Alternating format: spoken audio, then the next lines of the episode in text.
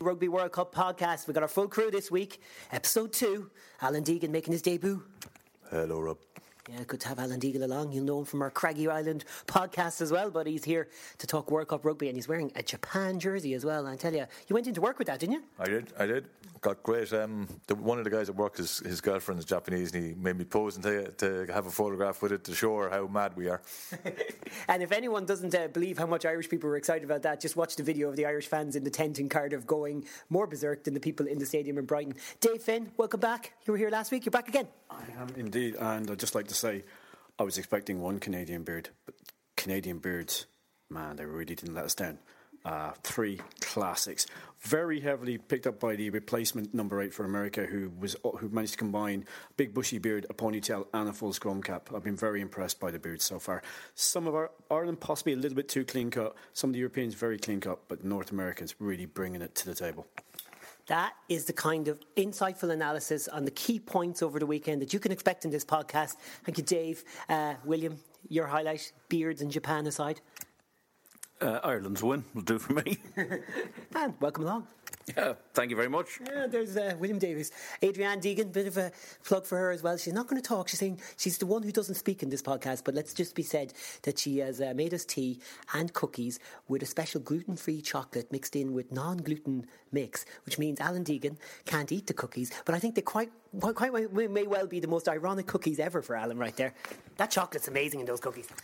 Valrhona chocolate and I can't touch it. That's shocking. Yeah, yeah. Well, he's uh, he's he's in a battle here, but uh, let's just say we've been well looked after in household Deegan here.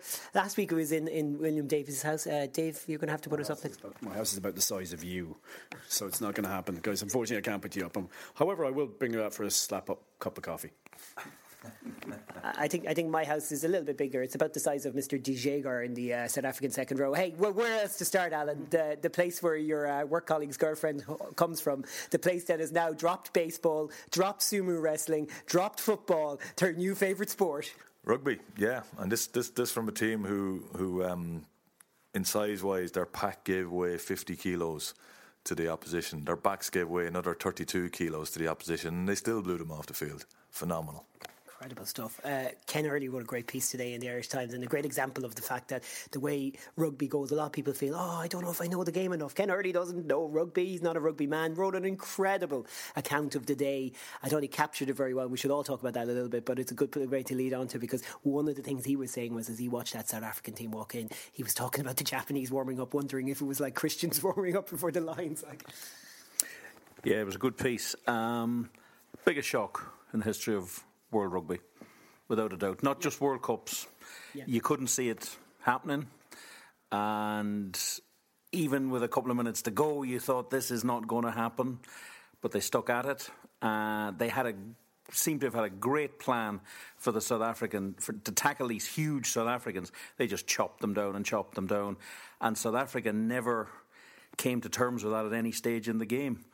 Uh, Eddie Jones is a very smart coach. He's brought in Steve Borthwick, the ex uh, England player, to help with their scrum and line out tactics. They still do some very strange things. They they don't follow up their own kicks. They some of the South African tries came from incredibly soft tackling. But they did it, and it's really Japan we should be focusing on, not South Africa. I totally agree, and we will focus on South Africa maybe a little bit later, but we'll leave them right to the end because we have Brett Wilkinson on the podcast this week.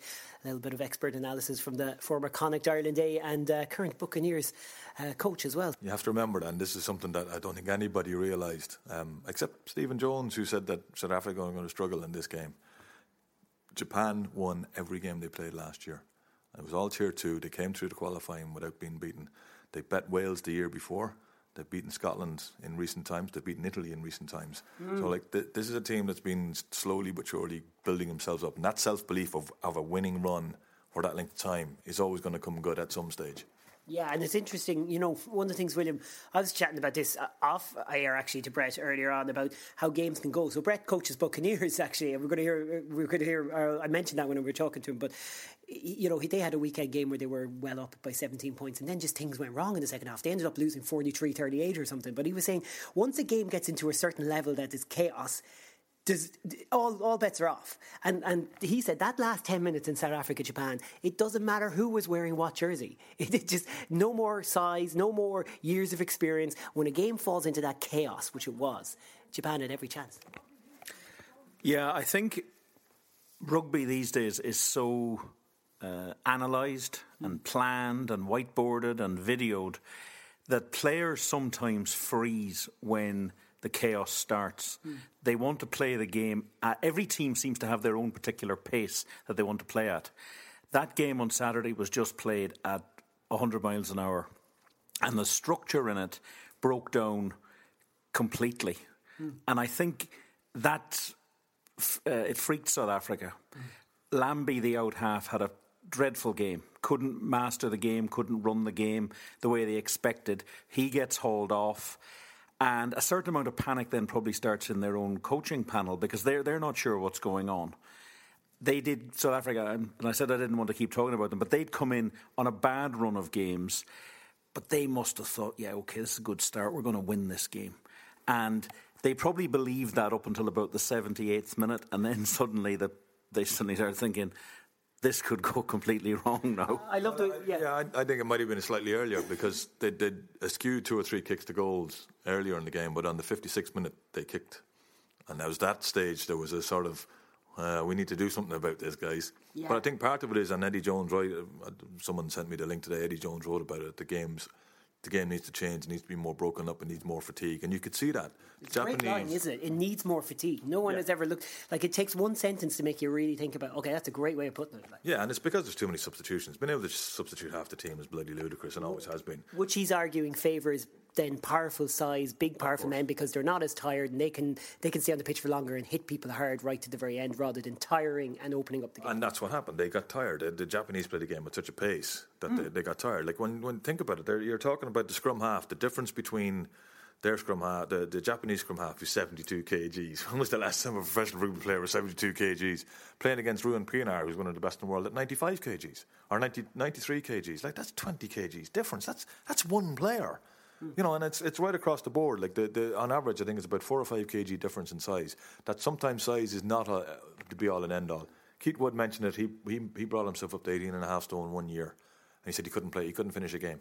He had to come off at every single match that there is a level, there is a point where you can't yeah. do it, people and the game starting, needs to be kept running. People are starting to talk about this now that maybe that's coming as well, and maybe the fear that size was going to dominate rugby. There would be a point where the smaller teams uh, would, would take over. I just want to bring a point to Dave. Dave, Japan have been doing this for years, and they've stuck at it. They've had a belief of we play an exuberant, exciting brand of rugby. Let's not anyone forget. Maybe people who are new to the game may not realise that Japan excite us in almost every World Cup in some way, shape, or form. They are famous for an amazing shellacking from New Zealand, but they've had some great days, but they never won but they stuck true to their principles. They didn't try to structure their game and change their game.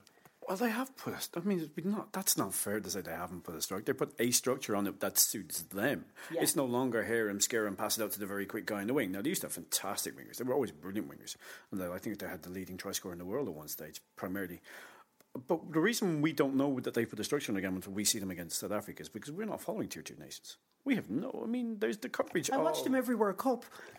yes, yeah, I come back to. Uh, yeah, well, this is done, and this I think South Africa. I think everybody in the Western Hemisphere has taken their uh, the northern. We say northern, but you know what I mean. In tier one countries have taken their eye off the ball, and we saw it to a certain degree. Um, with Argentina when they go into the go into the um, the Four Nations, is that suddenly they're getting regular regular game time against top teams in the, top opposition. Now, one thing Japan haven't been playing top opposition. What they have do, they've been holding their own. And more importantly, the teams that they're supposed to be of their level, they've been giving them a bit of a kicking. So Japan are going in in great confidence, know that when on one-off occasions they can now they can beat teams. Now they're getting four games against well, I'd say three games against top op- opposition they, they shouldn't technically beat, but now they know they can. I don't think they have anything to think. I think that group, which was looking a bit boring, it was the Safars and it was the Jocos, hope you know, coming through with a little bit of a scare. That group is wide open. It is a fascinating group. And it's probably the most important group because now you're talking four teams for two places. And after that result of the weekend, Japan are actually above Scotland in the world rankings.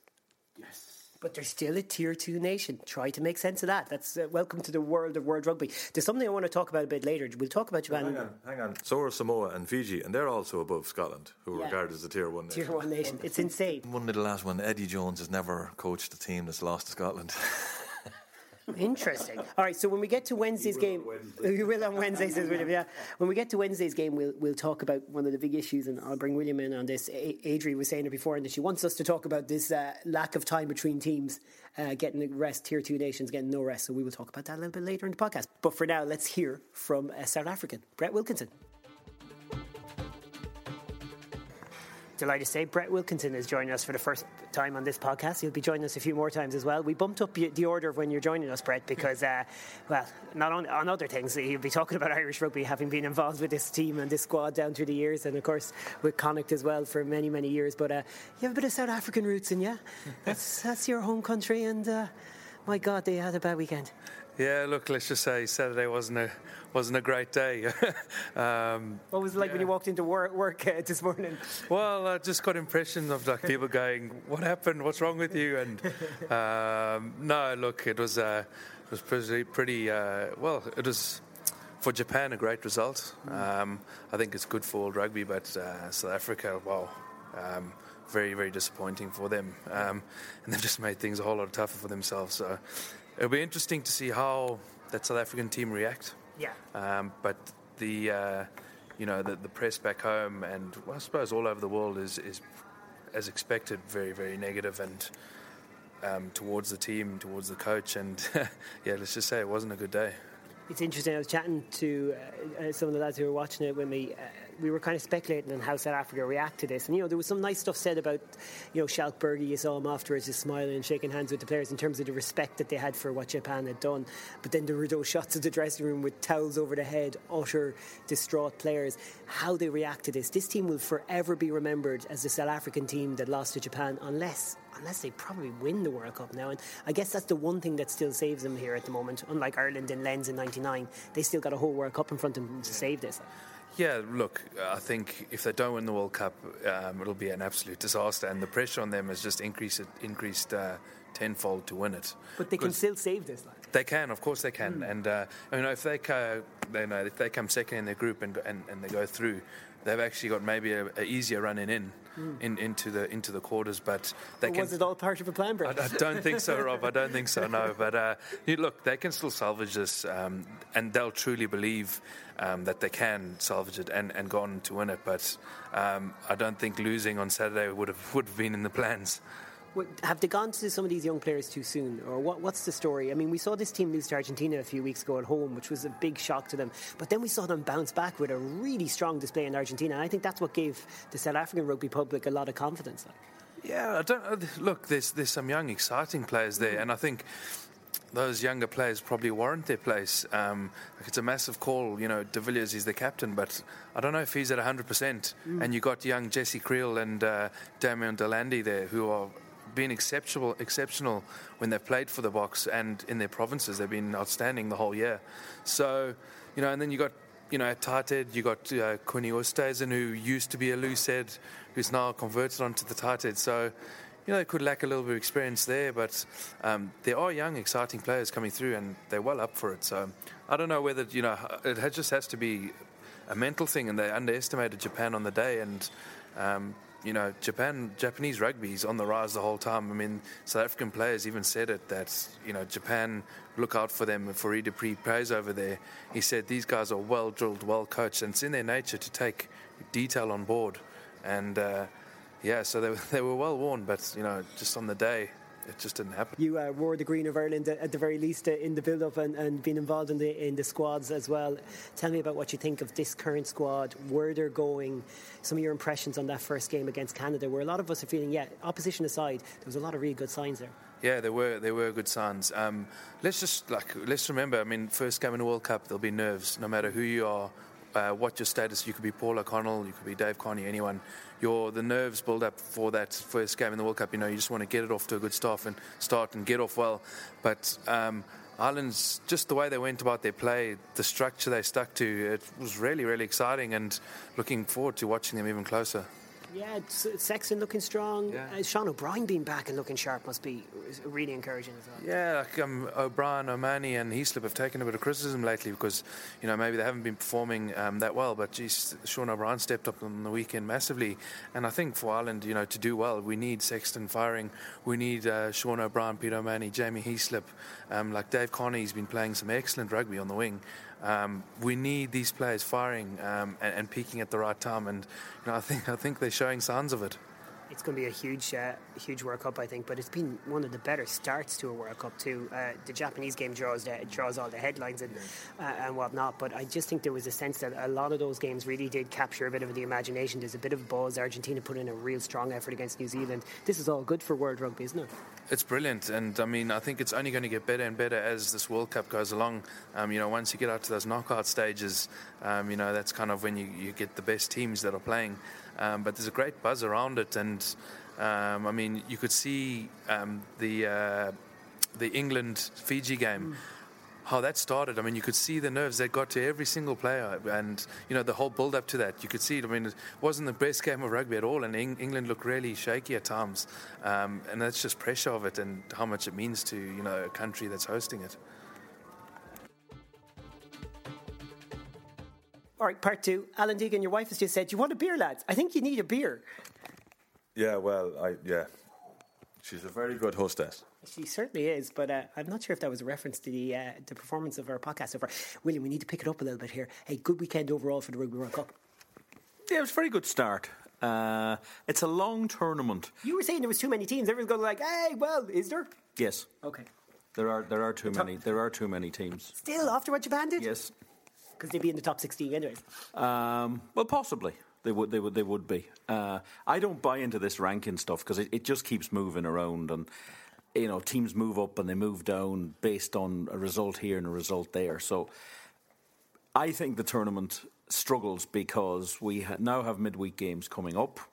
Some teams, Japan being a prime example, have gone from that enormous high, have to run out on a pitch at two thirty on Wednesday afternoon to take on Scotland, who are playing their first game if you had less teams, it could be set up to be played from Thursday to Sunday over weekends. Yeah, with more teams, you could just stretch it to eight weeks. What's the difference between eight weeks and seven weeks? Uh, television, I think, would struggle to handle an eight week tournament. I actually struggle to handle a seven week tournament. I think it's too long. That's just personal opinion. I think it needs to be cut back. I don't think it will be. The this tournament works on the eight quarter finalists are qualified for the next World Cup. I would play it 16 teams, eight quarter finalists, and the third place in your four groups would play off for one position in the next World Cup. And I think that would give them something to play for. It would be a sharper product. Yeah, it's not a bad argument. When William says he doesn't have the stamina to keep going watching it, he is one of the best sports watchers I know, so that is saying something. Oh yeah, just just going on forever. You know, like it, it, it's funny. There was, I did a, I've got a pool going at work where you know did a bit of prediction league, and on Thursday I had two entries. On Friday I sent out final reminder: World Cup starts tonight, and I got 14 entries. You know, people were suddenly interested because it was just the day of the thing. But like, it part of the reason that I'm doing it now is that like when it gets to quarterfinals, I'm going to do it again. I'm going to get more entries and get people joining because it's like two different competitions, and there's still four weeks away before that happens. I might join that one because I forgot to do any predictions as usual. Anyways, Dave, I think with, has it been a good weekend? Is the general It's question. It's been an. It, I'm not going to jump in. It's been a fantastic weekend. I think that one result has absolutely just given it the jolts. I mean, we now have a Frankenstein of a competition. It's going to be a behemoth. It's going to be a monster. It's going to be great. But there have been a few things that have been a little bit. A few of the games have been a little bit. Yeah. I think, to be honest with you, if you take Japan out of it, in, the best performance of the weekend was ourselves. Then you need to look at Wales and then possibly France. The fir- no, no, no. Georgia, Georgia beating Tonga, and and Gorgodze was brilliant. That was the best. In, he was the best individual performance in terms of the actual game. uh, Let's be frank. In terms of the game, the game wasn't uh, wasn't. In terms of if you're being absolutely horrifically analytical, it wasn't a, it wasn't the highest quality game. In terms of what it meant to the people, it uh, surpassed what Japan did in terms of what it meant Yeah. to the Georgians. I, I mean, J- Japan, because Japan celebrated because they didn't, the nation didn't expect to win. Georgia kind of got the impression they had to win. Do you know, it's the difference mm. between Bangladesh and Ireland in cricket. Both teams have caused major upsets over the year, but for Bangladesh, it's kind of like Georgia. They really love the sport. For Ireland, it was like, oh, this new sport's great crack. This is fantastic.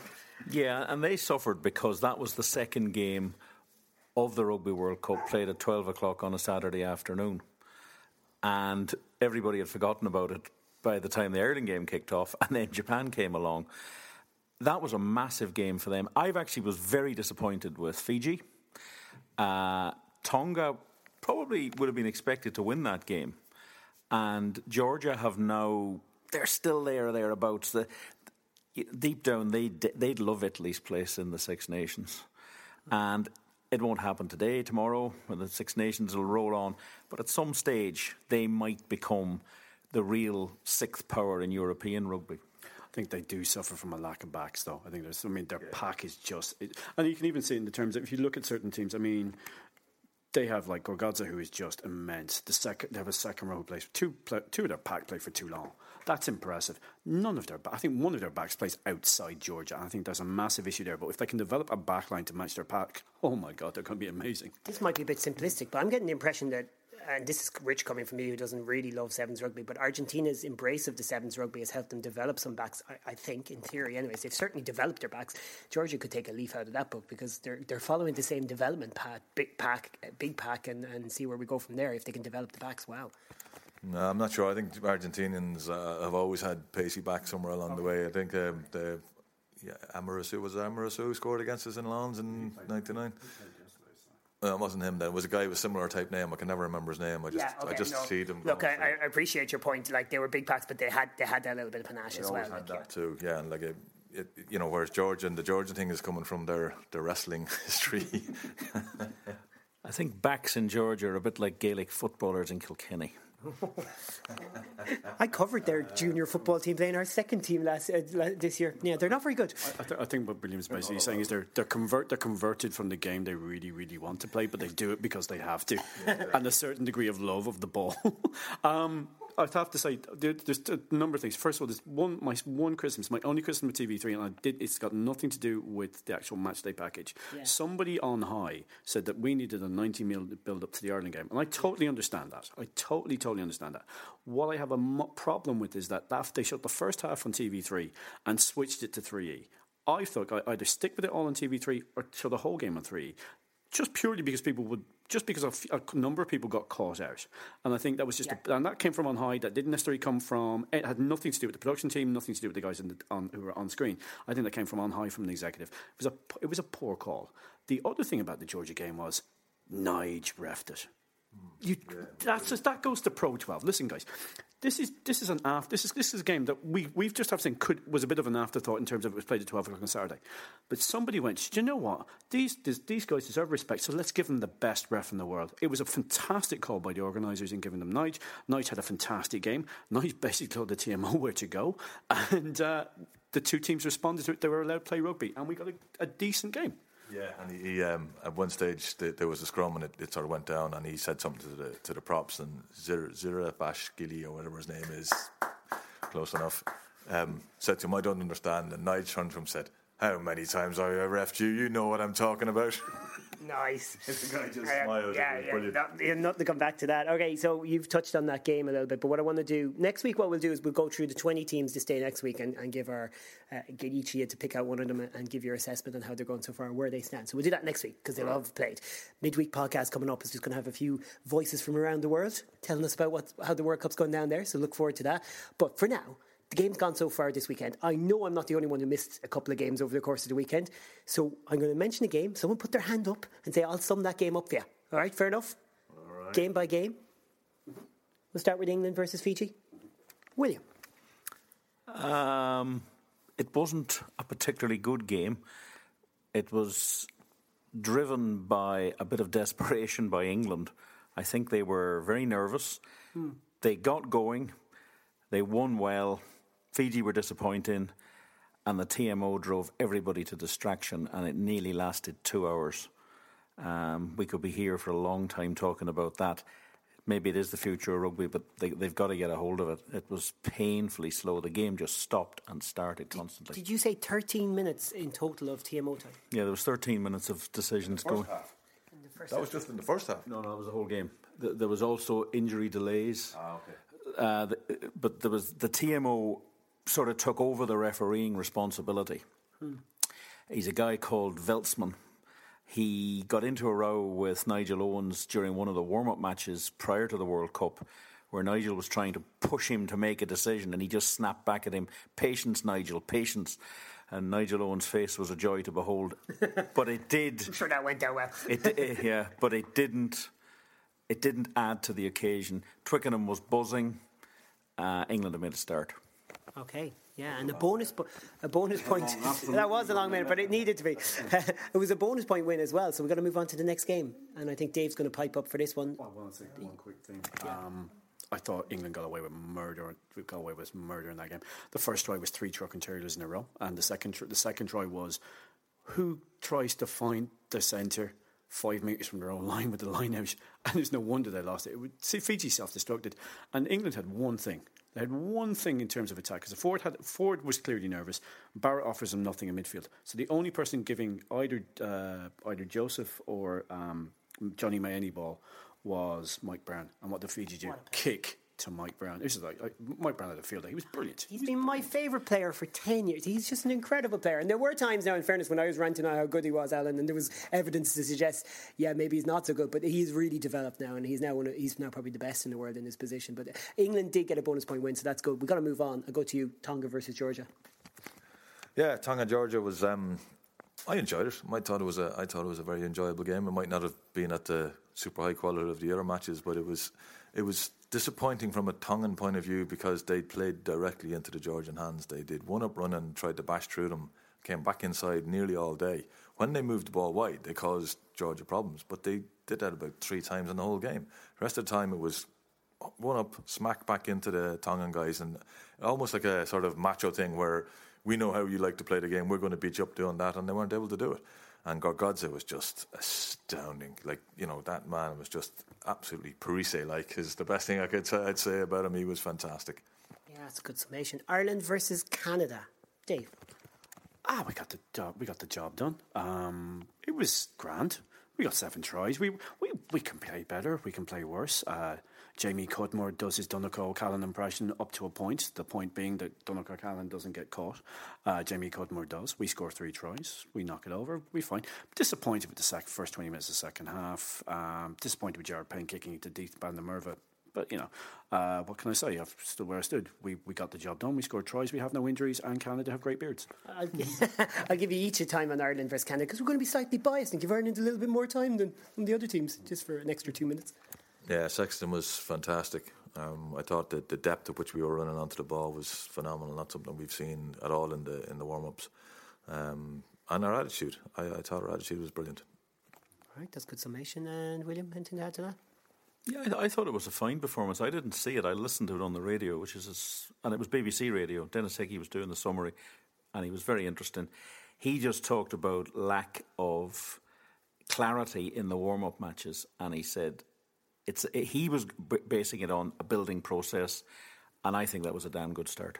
All right, there you go. That's that. Then went on to South Africa versus Japan. So maybe for this, we'll just uh, listen to this.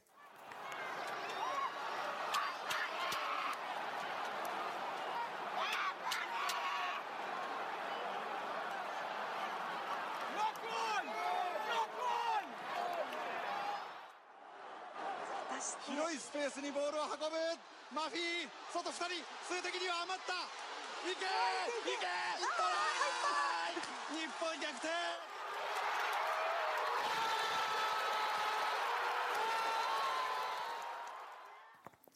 That South African fan that you heard at the start shouting "knock on, knock on." He's the he's the type of fan that I don't understand in world sport because in that kind of scenario, if Ireland are losing to Japan or about to lose to Japan, while I will hope they knock it on, I will at that stage just be just keeping my head quiet. Really, even me, who's very noisy of games, because you know, I mean, if you need a knock on from Japan the last minute, just keep your head down for the love of God. Well, he's praying to God. and he's just shouting knock on and he's he's very close to the action he's at the back of the stand and it's happening on the far side of the pitch um, yeah, I can fully understand where he's coming from. He's just he's just hoping against if hope. He was beside me. I'd be like, "Give it up already." No, no, you don't understand, man. He's telling the Japanese that that's what he wants them to do, and it didn't work. Bad day for them. Oh, next game. Yeah, we've got to move on. We haven't much time. France versus Italy. Can we possibly fill sixty seconds? Alan's up. Moving on. On Wednesday, Kieran McNamara will be on the line for uh, a Skype chat about France after they play Romania. Oh, hang on, Dave. We still have some time, so if you want to fill it with anything. First of all, two two tight head prop score. I don't, don't, I don't remember seeing. I personally don't remember seeing that in, in the game that both tight heads prop score. But Huge A is massive. Yeah. Huge A out is huge, and it was one of those horribles because you can actually see if, if you haven't seen it, guys. He picks up a ball and he, he spins off his right foot and I think it's is it right knee that goes, guys? Yeah, it's right knee, and he, he then he falls into the tackle and knocks on. It's just disastrous, and there has been a few of those, and I think that's going to be a big issue. Huget is their best strike runner. I mean, they, they can bring on Fickou and they got Fofana to come on, but it's it's it's it's who you do, who do they then bring in to replace him? And this is where I need when we talk about Wales. I think Wales may have made a huge cock up in a call and that had before this week. And I think they got a call wrong last week, and the Turnbull played the call up. But to see what happens after that. We'll get to that in a second. Uh, moving on to USA versus Samoa, and I tell you one thing. I watched a bit of this and I was impressed with a number of things. America scored one try that was out of this world, Dave. Maybe talk about that. And I suppose from a Samoa point of view, they're never going to look good in this game, and they won.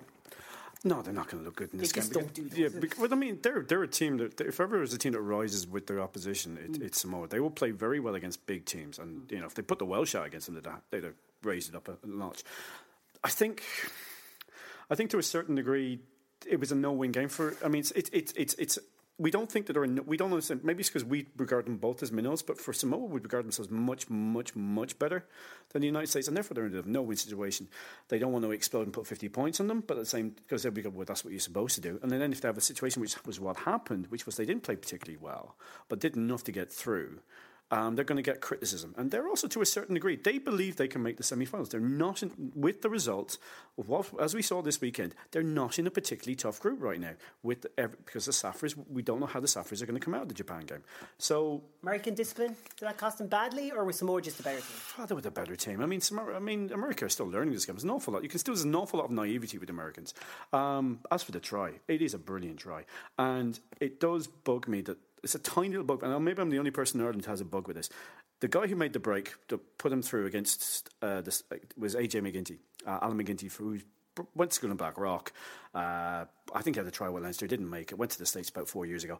Now got through on residency. He's now in American cap. He's no longer eligible to play for any Irish provinces as an Irish player. I find that just a little bit anomalous. just to clarify, he will have to be an Irish. He'll be regarded as a foreign player and one of your non-Irish players if, if he comes back to his home country. Yeah. Well, well he's, play, he's played for America, so he is a foreign player. Yeah, but, yeah. Well, it just shows you how. We do. Well, okay, that's a fair point. I mean, there's no way of, of reducing that. Do you want to add something there? Yeah, just about indiscipline and all these two tier tier two teams.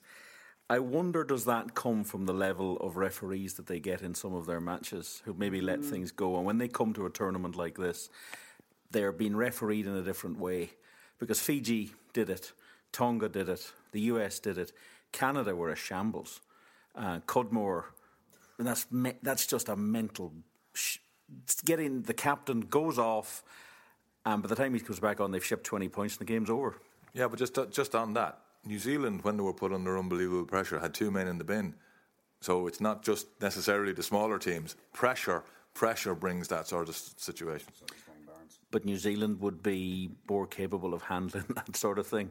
It really does seem to to throw some of the smaller teams in inverted commas, and it's it's the referees are going to play a huge part about in this World Cup, and we're going to talk about it. I, I think I completely understand your point about refereeing because Ballinrobe in the Junior Cup, mother of God, when they come and take on a couple of uh, junior teams at the highest level, you just told us you haven't got time, and then you're bringing Ballinrobe in. I'm just saying, we're playing with lower referees, and then we go into a big game in the Junior Cup. Oh, okay, let's uh, let's seriously move it on. Uh, Wales versus Uruguay is that next, and who watched it? Wales against Uruguay. Um, Wales, were, Wales, again, Wales in terms of Wales were grand. the first 15 minutes I, thought I was very impressed with Uruguay, but I think they made a they just Wales went hold on a minute we're 6 0 down we can't have this happen. They stepped it up, but the, the big issue for Wales is they've lost three more players. They they lost Halfpenny, they lost Webb, uh, they then uh, so they didn't lose bringing Eli Walker. They didn't promptly lose Eli Walker, and this is my issue: is they brought in Ross Moriarty, a flanker, to replace a fullback. Liam Williams promptly went off. Now it looks like a dead leg, so he should be back. Okay. He should be back. But Cory Allen's done his hamstring and he's gone. They brought in Tyler Morgan from the Dragons to replace him, and just to confuse the issue, Paul. Paul James went off as well, so they have a problem. They may have a t- problem at Loosehead. Wales are the the difference between Wales and Ireland. Ireland won their game, got their points, got their tries, got their five points, and had no injuries. Wales did all of that, but managed to pick up three injuries. Yeah, that sums it up brilliantly. Argentina versus New Zealand. Yeah, I, yeah, I saw a good bit of it. Uh, Argentina didn't have a lot of ball in the second half. They tackled, they chop tackled really well, but just going on an overall kind of assessment of it. Yeah, I think that, like we, we would have to be worried about playing against Argentina. They look they look phenomenal. They they were brilliant. It's the best yeah. game I've seen. I'm glad you said because that was my worry about it. They they were they were fun. I thought they were brilliant. I thought losing their second row when he scored the try was a major blow to them because they, they needed they needed fresh legs in the second half. They didn't have someone to bring on to try and get them get the ball back for them. They didn't also make enough of the fact that New Zealand were down to 13 men for two minutes they didn't score enough points while McCaw was off the field. Um, they gave away a stupid penalty right at the end of the half, and those things are just small things that make big deals. You said best game you've seen Hernandez play. Yeah, I thought he was fantastic. I thought he was he, he took control. Like I've seen him play games where he just hoofed the ball in the air, and that's all he was doing. Whereas this, it wasn't just him hoofing the ball in the air. He was making good decisions. He was running at the right times. He was passing at the right times. A couple of maybe dodgy offloads where he maybe shouldn't have done offloads, when, but other times they worked for him. Um, with New Zealand, it was phenomenal to watch them step it up. When the pressure came on, they actually lived with it. And this whole thing about the mean chokers is not something that's going to live with this team because when they needed it, they brought on the players, and the players brought a, brought a whole new level to them. Brilliant summary of all the games. Well done, lads. That's great. Final part of the podcast. We're just going to have to get to any other business. We will talk about tier two now. We've already kind of touched on it uh, already, just about the small gap in the weeks. As you said, William, part of that is uh, possibly to do with the uh, uh in terms. I'm totally thrown off. that was Alan there, just throwing his top of his beer bottle into the fire, and it's completely thrown me off. Beer bottle, top of Dave's beer bottle. Oh yeah, I hope you're enjoying it, Dave. To be fair, I would have thrown out Rob. Oh, after, after pretty good hosting of batteries and everything, you give me that great. Hey, come on, just get back on track. Any other business, we're running out of time, yes. but we have mentioned the fact that the distance between games and the gap between games is very short, and we're going to get into that in more detail. There is an article that we're going to link to that we'd like you to read from the BBC, just talking about Samoa and some of the other countries and how difficult it is with their players being put under pressure not to play. They don't get the same kind of money. We need to talk about this, and we will as the weeks go on. Any other business, yes. whatever you want to talk about. Alan's ready. Go, Alan. And this is something that my wife was very upset about Adrian, who made the cookies and the tea. Thanks very much. And nobody seems to have said anything about it. While Fiji were doing their haka or whatever they call it, because I'm not sure if it's called a haka in Fiji, the music was blaring out in Twickenham. Absolutely blaring out. You could barely understand them doing it. Yet for New Zealand, it was all quiet and they were allowed to have their haka in peace and quiet. I didn't I, I, didn't miss the start of the Samoa game, so I didn't quite see whether Samoa had to do it as well. But for the Fiji game, there was music blaring and it was very, very if you're going to allow them to do the haka, at least respect them. Yeah, that's brilliant. I didn't realise that, and that's a great point because it's ridiculous. Uh, William. Amazing thing that they could play two consecutive days in Cardiff and the pitch was perfect, yet they can't play 20 minutes in the Six Nations game before it starts to disintegrate. Oh, interesting. That's, that's, that's, uh, that's almost cryptic, but I think it's pretty much straightforward what he's saying. Okay, do you have reasons for this? Uh, no, uh, maybe they should just keep the roof closed all the time. But it does it does make a difference because the pitch is often a shambles come Six Nations time. Yet they played consecutive games and it was perfect. Also, playing two games in a row in Brighton was a fantastic decision. They sold it out. That's what the World Cup is all about. Go to a different place yes. where rugby isn't generally played and obviously they got Japan, South Africa, which helped a lot. And the key point is, if Ireland were hosting a Rugby World Cup, which don't worry, in the future podcast we're gathering, a, I'm gathering a load of audio to talk about uh, possible Ireland hosting World Cup. Might be some lesson in. Don't have three games over four, five weeks. Have uh, a week in Mayo or a week in Tipperary or something that makes it a bit different. I think there's a lot. There's a really good point in that. Going to Brighton for a couple of straight days was good. Beers have been passed around. Dave, any other business? Ah, well, I suppose we have to mention. I, TMOs, just stop. Just stop don't interfere, don't intervene. Um, the lads will talk about tries, but there was a period yesterday where there was a ruck, a Uruguayan went into a ruck. He didn't quite use, he didn't wrap around. It wasn't malicious, he didn't hurt the guy. The two yeah. guys ran on to the next ruck. Yeah. And even more importantly, the ref had gone on and hadn't been, and he gets called back by the team out oh, looking for foul play at a ruck. We look at the ruck, you're thinking, if the ref thinks that's okay, if the ref thinks that's okay, why are you pulling it back? It's not a punch, it's not a stamp, it's nothing. They now, they've given them Hawkeye and it's gone to their heads. And yet the weird thing is, they still the referees are are are, bit, abiding by them, and yet referees are making poor decisions without going to TMOs, like things like crooked feeds. Uh, players going off their feet, uh, attack uh, mauls. They're just being very picky about what they're going to, and I just find it nuts. And I know the guys are equally as angry, but on different issues regarding to you. Problem is now any referee who makes a decision that is shown to be wrong is going to be marked down. They all want to do the final, provided their team isn't in it. That's the difficulty. They don't want to be seen to make an error. If you award a try that's not a try, or as happened on Friday night, and this is another point that has to be looked at, mm. the try was awarded to Fiji. Yes. Yes. And this then, happened to Connacht as well in the past, but anyways, and, and, and, and then the, the crowd got involved because they saw that it was clearly a knock on. If the Fijian out half had taken a quick conversion and kicked it into touch, just a drop kick, the try would have had to stand because the play is over. But he was fiddling around getting the ball and getting his tee. And then the TMO got onto the referee, and the whole thing was a shambles. But that's the problem. That you know, Jaco Peyper is going to be marked down for that performance.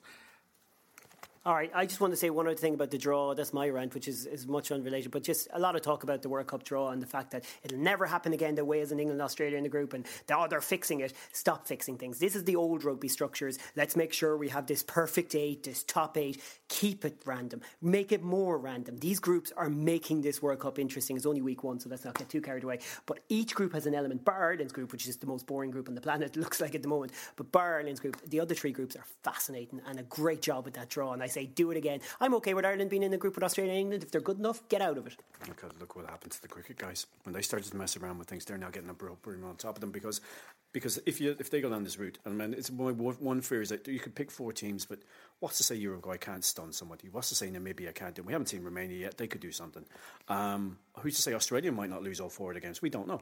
Wouldn't be hilarious if Australia or, or South Africa finish bottom of their group? Totally throws all this rumours about top eights out the window.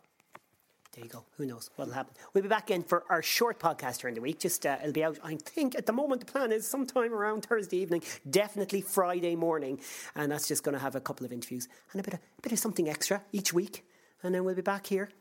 I'm not sure if in Alan's house, although judging by the cookies and the tea, this could become our home venue. Closed roof as well, much like the Millennium Stadium. Thank you, Adri. She refuses to speak. That's it, folks. Next week. Well, who knows? Ireland might beat Romania. Or Romania might beat Ireland. Hmm.